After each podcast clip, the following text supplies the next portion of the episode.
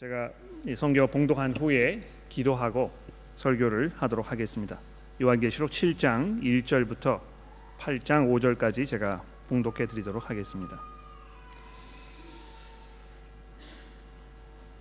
이후에 내가 네 천사가 땅 네 모퉁이에 선 것을 보니 땅의 사방에 바람을 붙잡아 바람으로 하여금 땅에나 바다에나 각종 나무에 불지 못하게 하더라. 또 봄에 다른 천사가 살아계신 하나님의 인을 가지고 해 돋는 데로부터 올라와서 땅과 바다를 해롭게 할 권세를 받은 네 천사를 향하여 큰 소리로 외쳐 이르되 우리가 우리 하나님의 종들의 이마에 인치기까지 땅이나 바다나 나무들을 해하지 말라 하더라. 내가 인치심을 받은 자의 수를 들으니 이스라엘 자손의 각 지파 중에서 인치심을 받은 자들이 14만 4천이니 유다 지파 중에 인침을 받은 자가 1만 4천 1만 2천이요 루벤 지파 중에 1만 2천이요 갓 지파 중에 1만 2천이요 아셀 지파 중에 1만 2천이요 납달리 지파 중에 1만 2천이요 문하세 지파 중에 1만 2천이요 시몬 지파 중에 1만 2천이요 레위 지파 중에 1만 2천이요 이사갈 지파 중에 1만 2천이요 스불론 지파 중에 1만 2천이요 요셉 지파 중에 1만 2천이요 베냐민 지파 중에 인치심을 받은 자가 1만 2천이더라.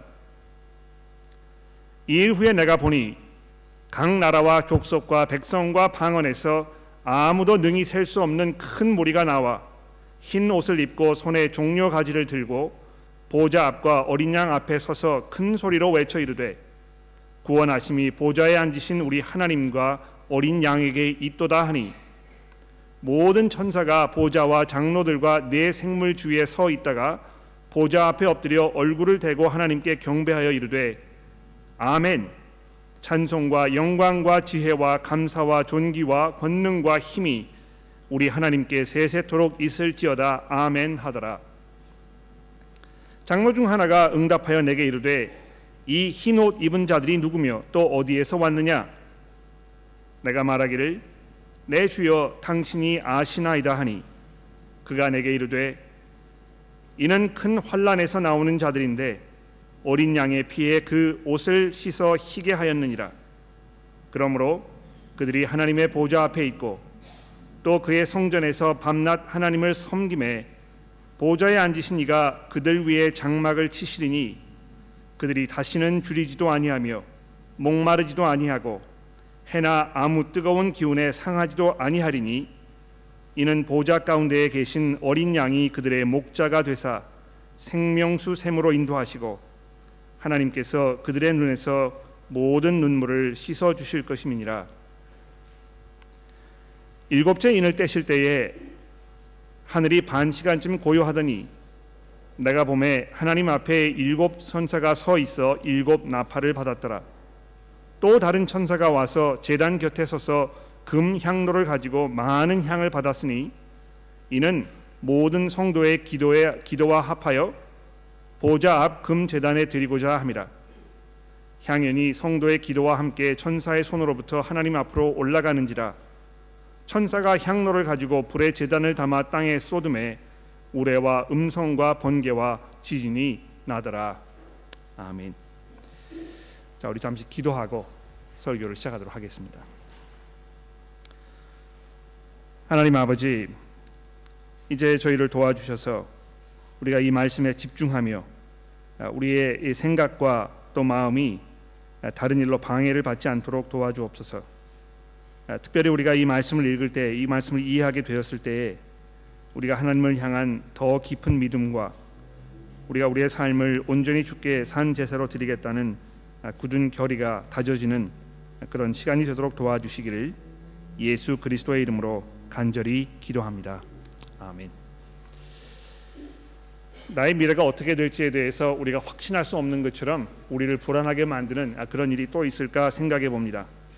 내가 과연 얼마나 살 수 있을 것인가? 또 내가 어떤 상태로 내 삶을 살 것인가? 또 아, 과연 내가 누구를 만나서 결혼할 것이며 내가 이 나아서 길을 이 자녀들은 과연 어떠한 삶을 살 것인가? 그들이 어떤 배우자를 만나서 어떤 삶을 살 것인가? 아, 우리 삶을 돌아보면 정말 우리가 이 염려하게 되고 걱정하게 되는 수많은 그런 문제들과 이슈들이 있습니다. 내가 이것을 잘 견디어 나아가고 아, 정말 하나님께서 원하셨던 그 종착역까지 내가 안전하게 갈 수 있을 것인가 이런 염려와 두려움이 우리 가운데 분명히 있는 것입니다. 또 어떤 분들 중에는 교회를 오래 다니셨지만 과연 내가 하나님의 앞에 나아갔을 때에 어, 하나님께로부터 정말 잘하고 충성된 종이라는 그런 칭찬을 받을 수 있을 것인가 이런 것에 대한 이 불안과 염려가 있는 것도 제가 알고 있습니다. 많은 분들이 교회를 오셨지만 교회를 통해서 하나님의 말씀이 선포되었지만 과연 이 말씀이 나와 무슨 상관이 있을 것인가? 내가 이 말씀을 의지하여 정말 종착역까지 끝까지 갈 수 있을 것인가? 이런 것에 대한 염려가 우리 가운데 분명히 있는 것입니다.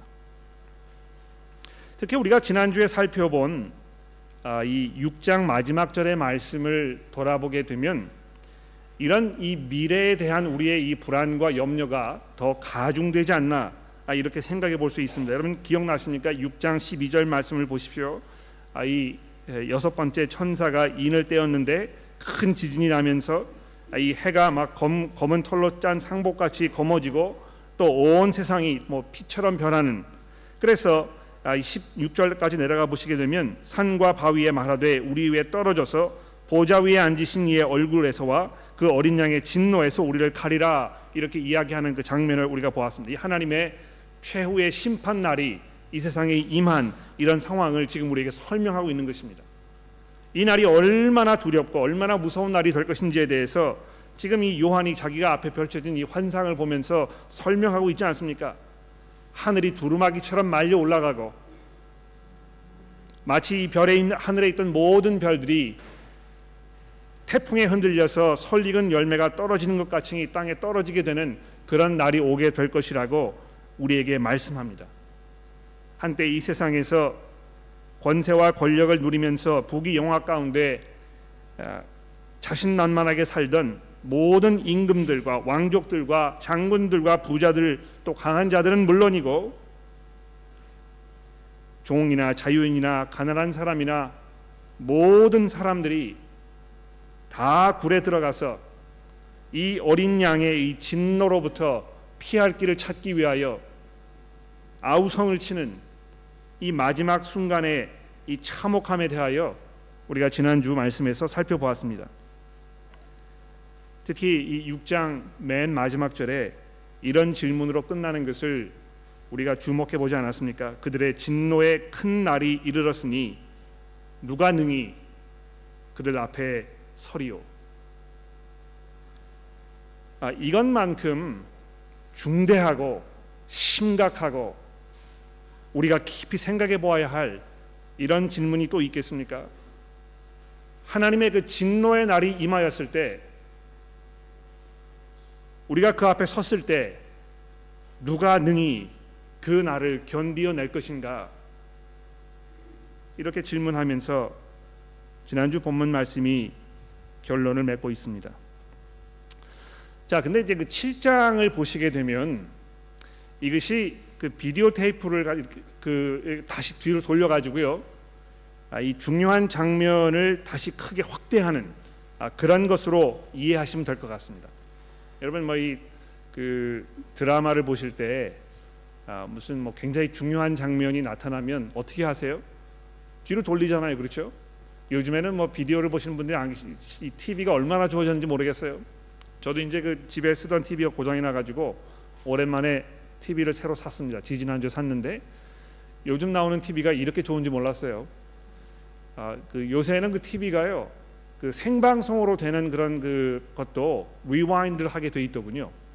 아, 그래서 뭐 이렇게 시청을 하다가 아, 전화가 왔다거나 뭐 이렇게 해가지고 예, 중요한 순간을 놓치게 되면 rewind를 해가지고 다시 볼 수 있도록 아, 이렇게 해 놓은 것입니다.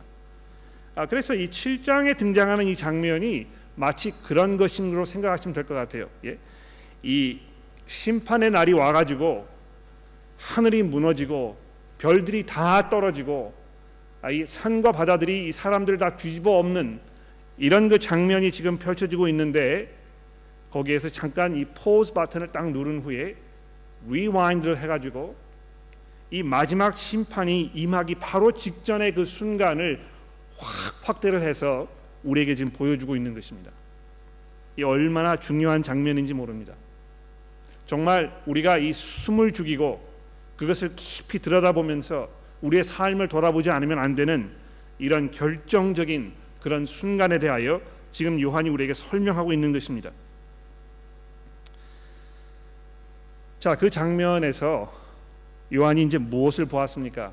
예? 아, 막그 하늘이 무너지고 막 이렇게 하는 그런 끔찍한 장면을 보면서 아, 어찌할 바를 몰랐던 요한이 다시 눈을 비비면서 그 장면을 들여다보니까 7장 1절입니다. 내가 내 천사가 땅 내 모퉁이에 선 것을 보았다. 이렇게 얘기합니다.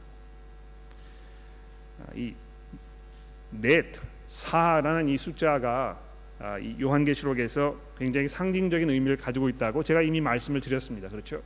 동서남북 이렇게 하면 이 온 세상 모든 지경을 말하는 것입니다. 또이네 생물이 있었다 이제 이렇게 성경이 이야기하고 있는데 이 세상에 존재하는 이 모든 생물들을 포함하는 것임에 분명합니다. 아 근데 여기 보시게 되면 땅네 모퉁이에 이 천사들이 서 가지고 뭘 하고 있습니까? 땅의 사방에 바람을 붙잡아 바람으로 하여금 땅에나 바다에나 각종 나무에 불지 못하게 하더라. 또 봄에 다른 천사가 살아계신 하나님의 인을 가지고 해 돋는 데로부터 올라와서 땅과 바다를 해롭게 할 권세를 받은 네 천사를 향하여 큰 소리로 외쳐 이르렀다. 즉 다시 말해서 지금 이 하나님의 진노의 광풍이 이 세상을 다 휩쓸어 버릴 그런 결정적인 찰나에 와 있는데요. 이 천사들이 올라와 가지고 그 하나님의 진노의 광풍을 자기 손으로 지금 막고 있는 것입니다. 왜 막고 있는 것입니까? 이들에게 땅과 바다를 해롭게 할 이 권세가 주어졌는데도 불구하고 하나님께서 이들에게 잠시 동안 그 광풍이 이 세상에 불지 못하도록 막고 계시는 것입니다. 왜 그런가요? 3절 말씀해 보십시오. 땅과 바다를 해롭게 할 큰 권세를 받은 네 천사를 향하여 큰 소리로 외쳐 이르되 우리가 우리 하나님의 종들의 이마에 인치기까지 땅이나 바다나 나무들을 해하지 말라 하더라. 우리가 우리 하나님의 종들의 이마에 인치기까지 땅이나 바다나 나무들을 해하지 말아라. 여기 이 인을 친다는 것이 굉장히 상징적인 의미를 가지고 있어요. 그렇죠? 어, 저도 지금 뭐 기억나는데요. 저희 큰아버지께서 목장을 하셨습니다. 아, 제가 어린 나이에 그 목장에 갔던 기억이 나는데 아, 그 목장에 가면 소 이 엉덩이에다가 인을 치지 않습니까? 예? 이그 그 달구지를 불에다 달궈 가지고 뜨겁게 해서 이 소가 누구의 소유라는 것을 증거하기 위해서 소에다가 인을 찍는 것입니다. 아 그래서 뭐 이 소가 섞여 있어도 다른 사람들의 소와 섞여 있어도 아 이 소가 내 것이라는 것을 분명하게 이 판단할 수 있는 그런 그 증거가 되는 것이죠. 하나님께서 지금 이 마지막 심판이 이 세상을 다 집어 삼키려고 하는 이 순간에 그것을 잠시 멈추시고 이 하나님에게 속한 그 백성들이 하나님께로부터 이 인치심을 받기 위하여 지금 이 멸망의 순간이 잠시 지체되고 있는 것입니다. 어, 뭐 이렇게 옆에 앉아 계시는 분 이렇게 얼굴을 들여다 보시면 이마에 무슨 뭐 도장이 찍혀 있는지 보이시겠습니까? 안 보이시죠? 그렇죠? 아, 마 그게 보이시면 아, 가서 의사를 만나 보시는 것이 아마 좋을 것입니다. 이 겉으로 보이지 않는 인입니다. 아, 이 요한계시록에 이제 뭐 많은 관심을 가지고 계시는 분들이 아, 이 머리에 이제 뭐 숫자가 섞여 있다고 해가지고 막 태어난 어린 아이 머리를 살펴보면서 혹시 뭐 이 숫자가 적혀 있지 않은지 뭐 이런 염려를 하시는 그런 분들이 계시는지 모르겠어요. 또 야 이거 정말 내가 하나님께로부터 인치심을 받았는지 확인해 보자 하면서 아침에 이 샤워를 하시고 나셔가지고 거울을 들여다보면서 혹시 있는지 없는지 이렇게 하실 필요가 없습니다. 하나님께서 어떻게 여러분과 저에게 자기의 소유로 삼으시는 그 인을 치시는 것입니까? 복음을 선포하시는 것입니다. 복음이 여러분의 마음 가운데 선포될 때에 그것이 여러분의 마음 가운데 하나님께서 자기의 소유로 삼으셨다는 그 도장을 지금 찍고 계시는 것입니다. 여러분이 그것을 믿음으로 받아들이면서 예수 그리스도께서 나의 구주이시고 그분께서 나의 죄를 용서하시기 위하여 아, 내 대신 십자가 위에 돌아가셨다는 이 믿음의 고백이 일어나게 되었을 때 이미 여러분의 머리에는 하나님의 이 인이 처지게 된 것입니다. 그래서 이 땅과 바다를 해롭게 할 권세를 받은 천사들이 지금 바람을 맞고 서 있으면서 이 하나님의 종들이 머리에 인치심을 받기까지 기다리는 이 순간은 지금 우리가 살고 있는 이 시대에 복음을 선포하는 자들이 하나님의 말씀을 선포하여 하나님께서 구원하시기로 예정한 그 사람들이 주께로 돌아오는 그 장면을 지금 설명하고 있다는 것입니다. 그런데 놀라운 것은요. 그 이마에 하나님의 인이 새겨지기 이전까지는 결코 하나님의 심판이 이 땅에 임하지 않을 것이라는 것입니다. 네. 하나님께서 구원하시기로 예정하신 그래서 그들에게 복음이 선포되었을 때에 그들이 이 회개와 믿음으로 돌아서는 그런 모든 일들이 일어나기 이전까지는 하나님께서 이 세상을 멸망시키지 않으실 것이라는 것입니다. 그러니까 이 성경 우리가 읽어보게 되면 이 성도들이 겪는 어떤 그 이 갈등 이런 것을 우리가 느낄 수 있는 것입니다. 그렇죠? 아, 우리가 이 세상에 살면서 아, 정말 성도로서 받는 그 미움과 핍박과 아, 이 고통스러운 삶 이런 것을 경험하였을 때 우리가 뭐라고 기도합니까? 주 예수여 어서 오시옵소서. 이 어려운 이 세상 참 그리스도인으로 인내하기 어려운 이 세상에서 우리가 그렇게 간절히 기도합니다. 아, 저도 그렇게 기도합니다. 아, 정말 예수께서 속히 빨리 오셨으면 좋겠습니다. 얼마나 이 세상에서 그리스도인으로 사는 것이 때로는 우라를 치밀게 하고 어떨 때는 눈물이 나게 하고 어떨 때는 정말 힘들고 어려운지 모릅니다. 감당하기 어려운 그 무거운 짐을 어깨에 지고 아, 지쳐서 허덕이면서 걸어가는 그런 모습으로 살 때가 있다는 것입니다. 그러나 동시에 이 말씀은요, 여러분과 저에게 이 세상을 또 다른 눈으로 바라볼 수 있도록 도와줍니다. 예, 하나님께서 예정하신 그 사람들이 지금 하나님의 이 도장을 받기 이전까지는 이 세상에 종말이 오지 않을 것이라는 이것이 복음 전하는 여러분과 저의 이 삶 속에 얼마나 많은 확신과 용기를 주는지 모르는 것입니다. 하나님께서 도장을 찍어서 자기의 소유로 삼으시기로 작정한 이 사람들은요. 복음을 들었을 때 하나님께 돌아오게 되어 있습니다. 그렇지 않습니까? 여러분 이 전도하는 일이 소용이 없다고 생각하지 마십시오. 이거 해가지고 무슨 결과가 있을까? 얼마나 많은 시간과 노력을 투자해서 우리가 믿지 않는 사람들을 교회에 초대하고 그들을 뭐 접대하기도 하고 그들과 이 끊임, 끊임없는 대화를 나누면서 내 이 에너지를 거기다 다 쏟아부었지만 어떤 그 결과가 나타나지 않았을 때 이게 무슨 소용이 있을까 그런 회의가 들 때가 있잖아요. 어저께 St. Thomas 교회에서 어, 그 엔필드 지역에 살고 있는 그 분들을 초대해서 우리가 이 커뮤니티 크리스마스 파티를 했었습니다. 아, 그 우리 엔필드에 있는 우리 형제 자매들이 아, 굉장히 오랫동안 이거 위해서 기도하고 준비하고 또 광고를 하고 집집마다 찾아다니면서 사람들 초대하고 또 엔필드 이 학교에 있는 학부모들과 만나서 얘기하고 이렇게 하면서 얼마나 많은 수고를 쏟아부었는지 모릅니다. 아, 어제 거기 뭐 한 100여 명 가량의 주민들이 모였던 것 같아요. 얼마나 감사했는지 모릅니다. 아, 근데 거기에서 만난 한 분과 아, 제가 이야기를 하면서 아, 그분이 저한테 이러더군요. 아, 사실 이 엔필드 지역에 산 지가 뭐 벌써 한 40여 년 이상 되었고 아, 그 40여 년의 기간 동안 종종 이 교회를 아, 거쳐간 적이 있다고. 그러나 40년이 되었는데도요. 이분의 마음 가운데 믿음이 심겨져 있지 않습니다.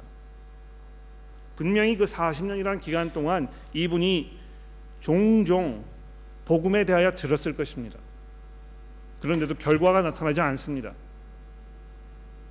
아마 그런 일이 반복이 되고 반복이 되다 보면 아마 이 교회가 교회로서 해야 할 그 본연의 역할 여기에 대해서 회의를 가지게 되고 아 이제 이런 거 그만하고 그저 우리가 우리끼리 공동체로서 화목하게 서로 즐기면서 서로 위로하고 오선도선 우리끼리 잘 살자 아, 이렇게 마음을 먹으실 수 있을지 모르겠어요. 복음을 증거하고 전하는 일은 정말 많은 수고와 헌신과 많은 기도를 눈물을 필요로 하는 그런 어려운 일입니다. 그러나 오늘 우리가 본문 말씀을 읽었을 때 하나님께서 그 사람들 자기가 정해 놓으신 그 사람들이 하나님께 돌아오기 이전까지 이 세상을 심판하지 않으실 것이라는 이 약속의 말씀을 들어보십시오. 이것이 여러분들의 마음 가운데 여러분의 삶을 주의 복음을 증거하는 일에 쏟아붓기 원하는 그런 마음으로 이렇게 북돋지 않, 않습니까? 더 나아가서 4절 말씀을 보십시오. 내가 인치심을 받은 자의 수를 들으니 이스라엘 자손의 각 지파 중에서 인치심을 받은 자들이 14만 4천이더라. 이 14만 4천이라는 숫자가 아, 굉장히 많은 성도들의 마음 가운데 각인이 되어 있는 것 같아요. 이건 이제 뭐 여호와의 증인들 때문에 그런 것인데 아, 여호와의 증인들이 이제 집에 찾아와 가지고 아, 이 14만 4천 중에 한 사람이냐고 어, 이렇게 항상 물어봅니다. 지금도 그런지 모르겠어요. 옛날에 이제 그런 분들 많이 계셨어요. 아, 이 14만 4천 여기 들어가지 않으면 하나님의 이 그 구원에 참여할 수 없다고. 아, 그래서 제가 여호와의 증인들이 몇 명이냐고 물어봤어요. 여호와의 증인 그 그것을 믿는 사람들은 다 여기 포함되어 있느냐고 제가 물어봤습니다. 아, 이 세상에 여호와의 증인 그 교회를 다니는 사람들이 14만 4천 명만 될까요? 그렇지 않습니다. 그런데도 그 사람들이 계속해서 이 여호와의 증인 그, 아, 그 신앙을 가지고 있는 이 14만 4천 명만 구원받을 것이라고 이야기하는 것이 도무지 앞뒤가 맞지 않는 엉터리 수작이라는 것입니다. 아, 그런데 이 나머지 부분을 잘 읽어보시면 이것이 굉장히 상징적인 의미를 가지고 있는 것이라는 것을 우리가 금방 알 수 있습니다. 여기 이 5절 말씀부터 끝까지 보시면 구약 시대의 야곱의 열두 아들 이스라엘의 열두 지파의 이름이 아, 빠짐없이 그 거열되면서 각 지파에서 아, 만 이천 명 아, 이렇게 이 부르심을 받았더라 이렇게 되어 있지 않습니까? 이 12라는 숫자가 성경에 굉장히 상징적이잖아요. 그렇죠? 열두 이 지파가 있었고 신약에서는 열두 사도들이 있었습니다. 예수께서 열두 삼 열두 사람 이 12명을 자기 제자로 부르셨을 때 그냥 12명밖에 없었기 때문에 그러신 것이 아니고 아주 의도적으로 그렇게 하신 것입니다. 왜 그렇습니까? 이제 하나님의 이 새로운 왕국, 하나님의 새로운 나라가 시작되었다는 것을 사람들에게 보이시기 위하여 열두 이스라엘 지파를 아, 이 평행하게 하는 이 열두 사도를 부르셨단 말입니다. 그래서 각 지파에서 만 이천 명의 사람이 다 모여서 천, 아, 14만 4천 명을 이뤘다는 것은 뭘 말하는 것입니까? 하나님께서 예정해 놓으셨던 하나님의 백성들이 한 사람도 빠짐없이 다 여기에 부르심을 받았다는 것입니다. 이 얼마나 이것이 놀랍습니까? 얼마나 이것이 우리에게 큰 확신과 위로를 주는 말씀입니까? 우리가 하나님의 인치심을 받았다면 즉 복음을 듣고 예수 그리스도를 구주로 고백하여 우리의 삶을 그를 위해 살고 있다면 우리는 낙오되지 않을 것입니다. 하나님께서 우리를 포기하지 않으실 것입니다. 자식을 잃어버려서 어찌할 바를 모르는 부모님들이 애타게 사방을 미친 듯이 돌아다니면서 내 자식이 어디 있는지 찾는 그 광경을 생각해 보십시오. 하나님은 그러지 않으십니다. 누가 자기의 백성인지, 그가 어디에 있는지, 무엇을 하는지 속속히 알고 계실 뿐만 아니고 우리가 이 마지막 심판의 날에 안전하게 하나님의 그 보호 아래로 들어갈 수 있도록 우리를 낱낱이 살피고 계신다는 것입니다. 자, 근데 그것뿐만이 아니고요. 구절 말씀해 보시면 이 일 후에 내가 보니 아, 이일 후에 내가 보니 하는 이 표현은 이제 요한계시록에 가장 많이 등장하는 표현인데요. 아, 요한이 자기 앞에 펼쳐지는 이 일이 너무 막 그 놀랍고 마음을 설레게 하고 아, 이런 일이었기 때문에 한꺼번에 이거를 다 보지 못하고 눈을 다시 비비고 다시 그 장면을 보니까 처음에 보았을 때는 보지 못했던 또 다른 모습이 보여 있다는 것입니다. 구절에 보십시오. 이 일을 후에 내가 보니 각 나라와 족속과 박성과 방언에서 아무도 능히 셀 수 없는 큰 무리가 와서 흰 옷을 입고 손에 종려나무 가지를 들고 보좌 앞에서 아, 보좌 앞과 어린 양 앞에 서 있더라. 아마 이 14만 4천 명 이 사람들은 아, 예수 그리스도께서 이 땅에 오시기 이전에 구약 시대에 살았던 하나님의 거룩한 백성들임에 분명합니다. 그런데 하나님께서 아, 이 아브라함의 자손들 이스라엘 사람들 그들만을 자기의 백성으로 삼으신 것이 아니고 이 은혜와 긍휼이 풍성하신 하나님께서 하나님과 아무런 상관도 없었던 이 이방 사람들 여러분과 저와 같은 그저 우리 죄 가운데에서 아, 이, 아, 이 무상을 섬기면서 우리 마음대로 살고 있던 이 사람들 가운데 자기의 백성으로 불러내신 이 사람들이 다 이 자리에 참여하였다고 본문 말씀이 증거하고 있습니다.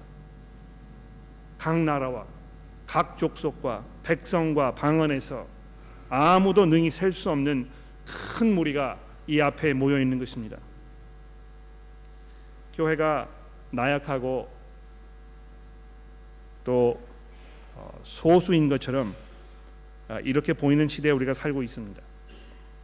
얼마나 많은 사람들이 교회를 손가락질하면서 우리를 모욕하고 우리의 주, 주님이신 예수 그리스도의 그 이름에 먹칠을 하고 있는지 모릅니다. 그러나 마지막 심판 날이 되었을 때 그래서 하나님께서 부르신 하나님의 인치심을 받은 이 모든 백성들이 다 그 앞에 나오게 되었을 때 그 장엄한 그 장대한 그 광경 그 앞에 모여 있는 이 하나님의 백성들의 이 거룩한 모습을 보십시오. 이 무리가 흰 옷을 입었다고 요한이 증거합니다. 흰 옷, 흰색도 이, 이 요한계시록에서 굉장히 상징적이지 않습니까? 이미 먼저 우리가 이 흰색을 여러 번 아, 보았는데요.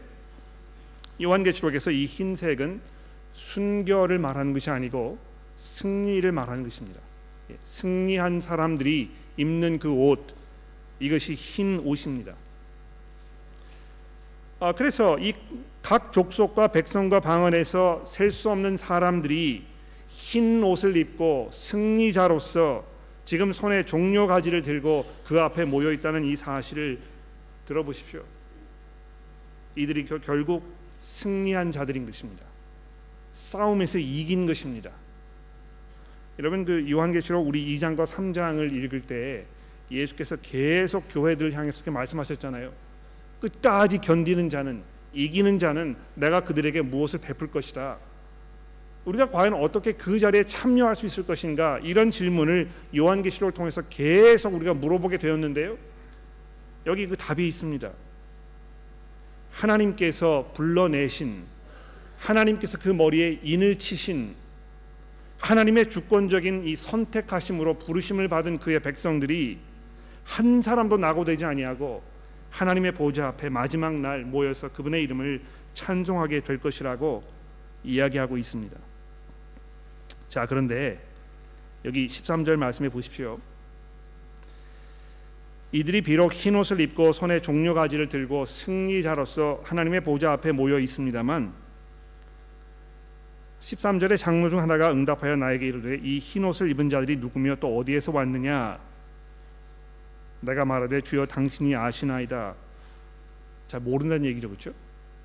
아, 그 이렇게 세워주기 그룹을 가셔가지고 아, 리더 분이 이제 여러분에게 질문을 이렇게 하시면 잘 모르시잖아요. 그럼 이렇게 대답하시면 됩니다. 아, 그 리더가 아시지 않습니까? 그렇죠? 그런데 이 들어보시죠. 장 그가 내게 이르되 이는 큰 환란에서 나오는 자들이다.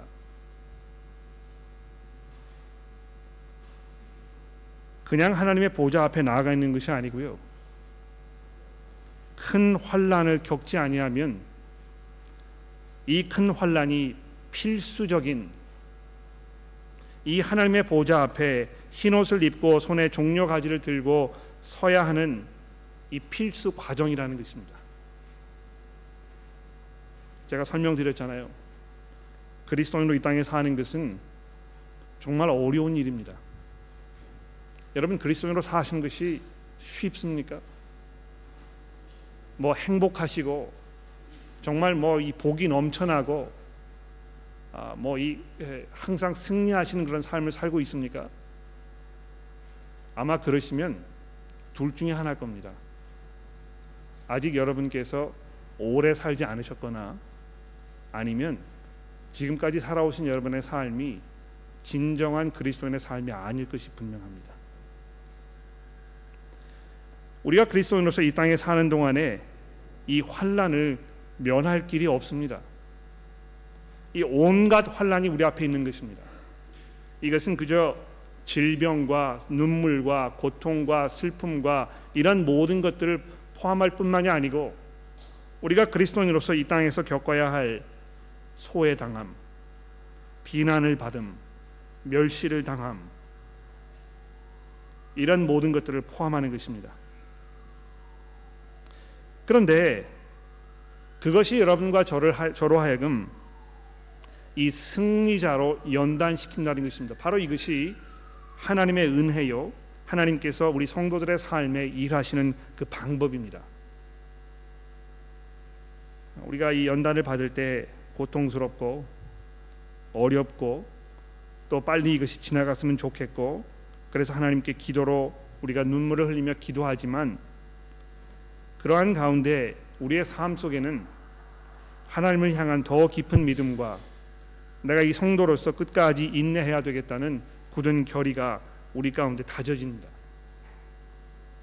바로 그것이 우리를 정금같이 순결한 믿음을 가지고 그리스도의 보좌 앞에 나아가도록 우리를 우리에게 베푸시는 하나님의 은혜라는 것입니다. 비록 우리가 이 땅에 사는 동안에 큰 환란이 있을 것임에 분명합니다만 이제 이 6, 7장 맨 마지막 절에 등장하는 이 하나님의 약속을 들어보십시오.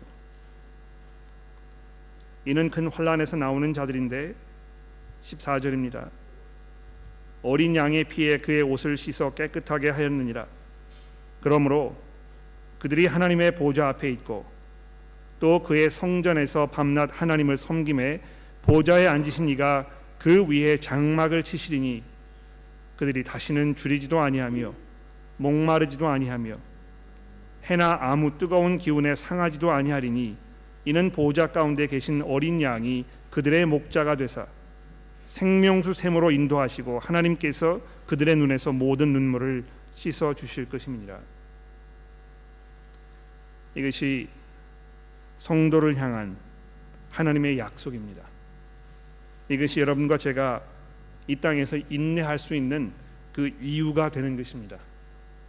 우리가 이 땅에서 성도의 삶을 살면서 우리의 믿음의 정절을 지켜 나아갔을 때 우리가 상상하지 못했던 우리가 설명하기 어려운 이런 하나님의 은혜 가운데 우리가 들어가게 될 것입니다. 아, 근데 중요한 것은요.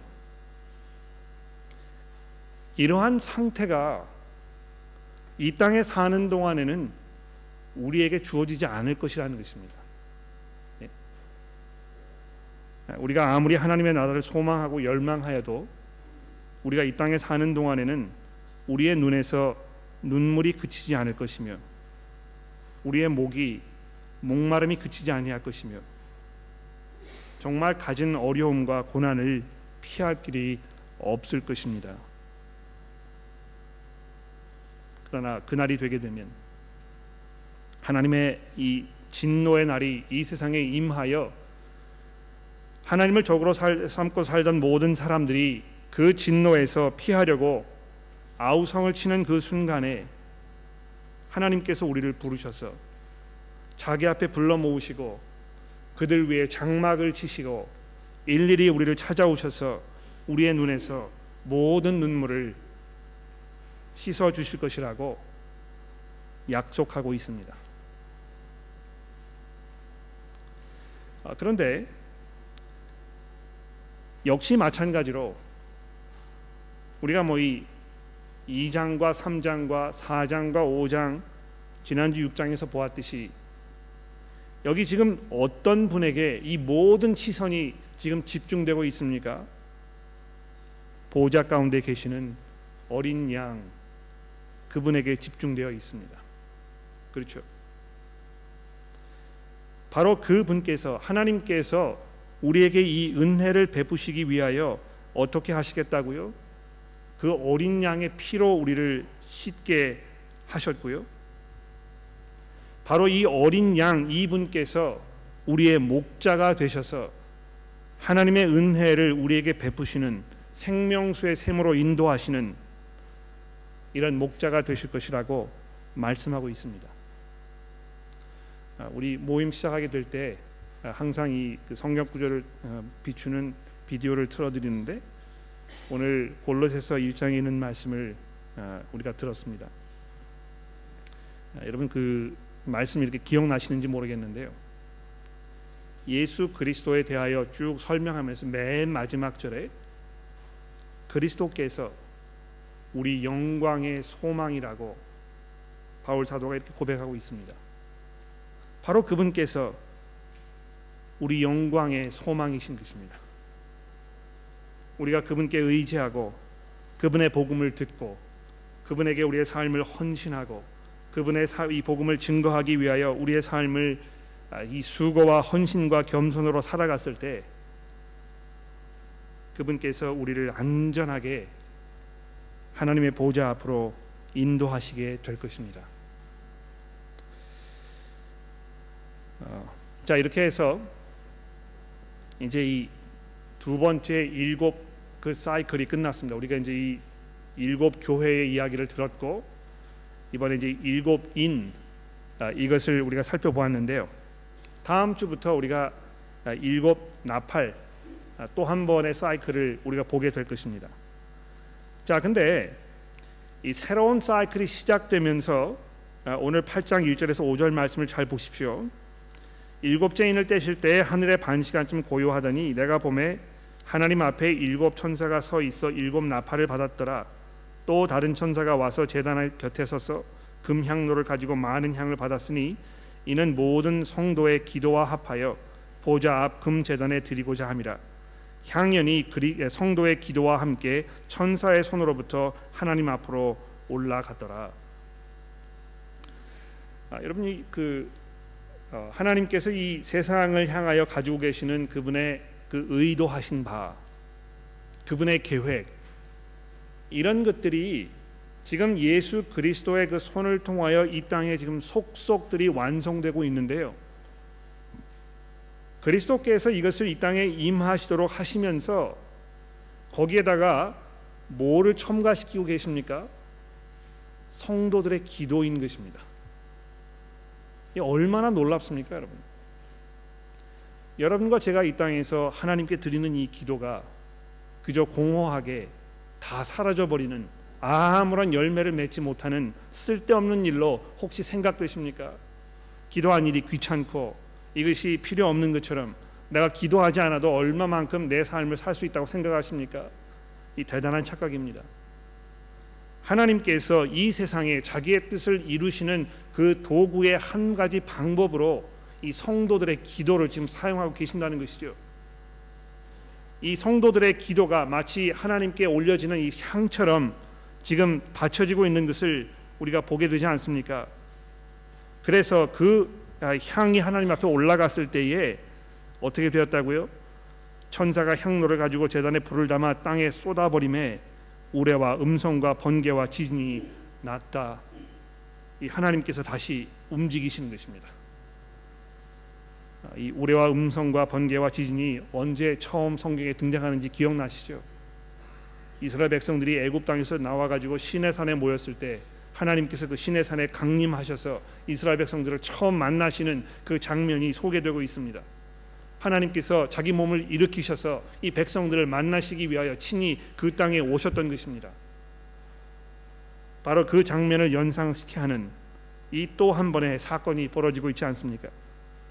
성도들의 기도가 하나님을 일어나시게 하여 그분의 뜻과 계획이 이 세상에 완성되도록 지금 하나님 앞에 향으로 바쳐지고 있는 것입니다. 그리스도로 사는 것이 어렵습니까? 짐스러우십니까? 후회가 되실 때가 있습니까? 그럴 수밖에 없습니다. 그렇지 않다면 무언가 잘못돼도 잘, 대단히 잘못된 것입니다. 이 땅에서 우리가 성도로 사는 동안은 그렇게 될 수밖에 없는 것입니다. 그러나 그럼에도 불구하고 우리의 미래는 불분명하지 않습니다.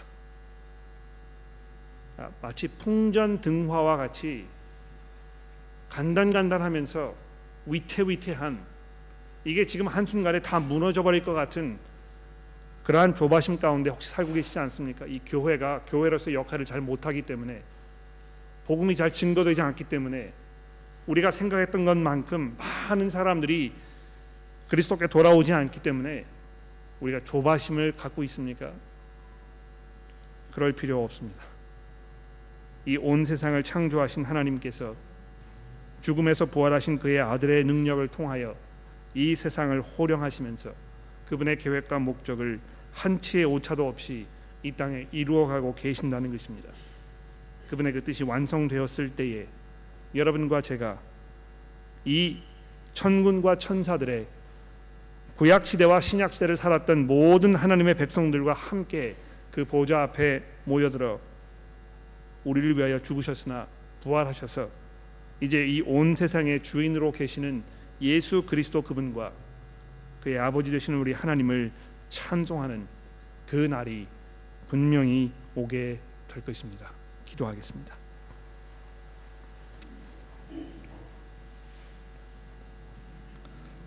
하나님 아버지 감사합니다. 하나님 저희가 우왕좌왕하지 않도록 저희를 붙잡아 주옵소서. 우리가 낙심하지 않도록 용기를 잃지 않도록 주의 성령께서 말씀으로 우리를 인도하여 주옵소서. 부활하신 그리스도께서 하나님의 그 능력과 권세로 이 세상의 주인으로 통치하고 계신다는 사실을 우리가 잊지 않도록 도와주옵소서. 하나님 우리가 시련을 당하고 믿음의 도전을 겪을 때에 우리가 낙심하지 아니하며 또 믿음에서 멀어지지 않도록 주의 성령께서 저희를 인도하여 주옵소서. 그래서 그리스도께서 이 땅에 임하시는 그 날 우리가 정말 흰 옷을 입고 아, 우리 손에 종려 가지를 들며 우리를 앞서 거쳐갔던 또 우리의 뒤를 이을 모든 하나님의 성도들과 함께 예수 그리스도의 그 영광과 능력과 은혜를 찬송하는 그 자리에 나아가도록 우리를 인도하여 주옵소서. 우리의 구주이신 예수 그리스도의 이름으로 간절히 기도합니다.